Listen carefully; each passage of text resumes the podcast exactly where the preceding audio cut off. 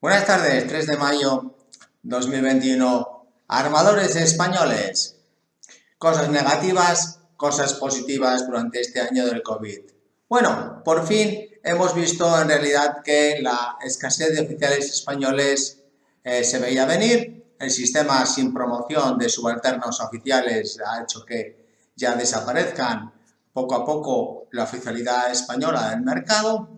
Lo mismo ocurre con los subalternos. Antes teníamos dudas de si esto era por la ineficacia pública o no. Bueno, espero que os haya quedado bien claro ahora estos eh, argumentos que escribía hace ya tiempo.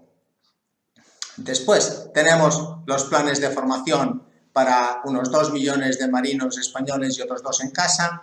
Digamos que un valor intrínseco impresionante de 22 millones cada uno de ellos. Tampoco es posible por la ineficacia pública de España. ¿vale? Entonces, ¿qué es lo que ha ocurrido positivo durante el año 2020-2021 en el eh, COVID, eh, queridos armadores españoles? Uno, la definición de esenciales, por fin, por parte de nuestros queridos tripulantes. Dos, la definición de héroes y heroínas por parte de las y los armadores españoles. Ya va siendo hora de que se sepa que el interés estratégico de España es el de tener control sobre sus flotas mercantes porque es por perpetuidad el valor intrínseco y estratégico. Bueno, por fin parece ser que ha quedado claro esto, aunque algunos armadores llevan y otros llevamos aquí más de 100 años con este asunto. Mientras, ¿qué cosas positivas hemos tenido?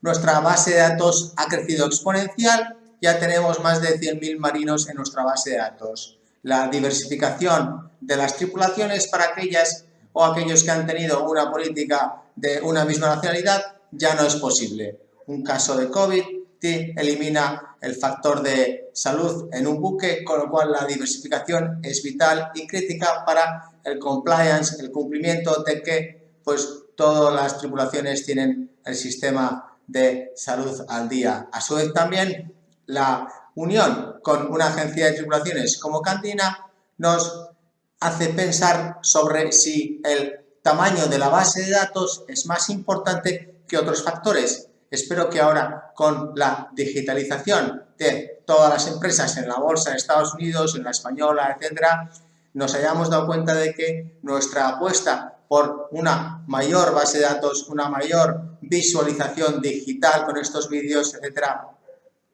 hace que el crecimiento compuesto sea más importante y la unión entre armador y empresa de tripulaciones más estratégica al 2% de comisión. Ya nos gustaría poder gestionar nuestro querido gobierno al 2% de comisión, pero no nos van a dejar de momento así hacerlo. Y dentro de los resúmenes que más o menos había expuesto para vosotras hoy día 3 de eh, mayo, estos son los más importantes. Así, por lo tanto, si queréis contar con los servicios de cantina, saber que ahora mismo, si nos vacunan a todas y a todos, tenemos una posibilidad enorme de crecer en el volumen de buques que gestionamos.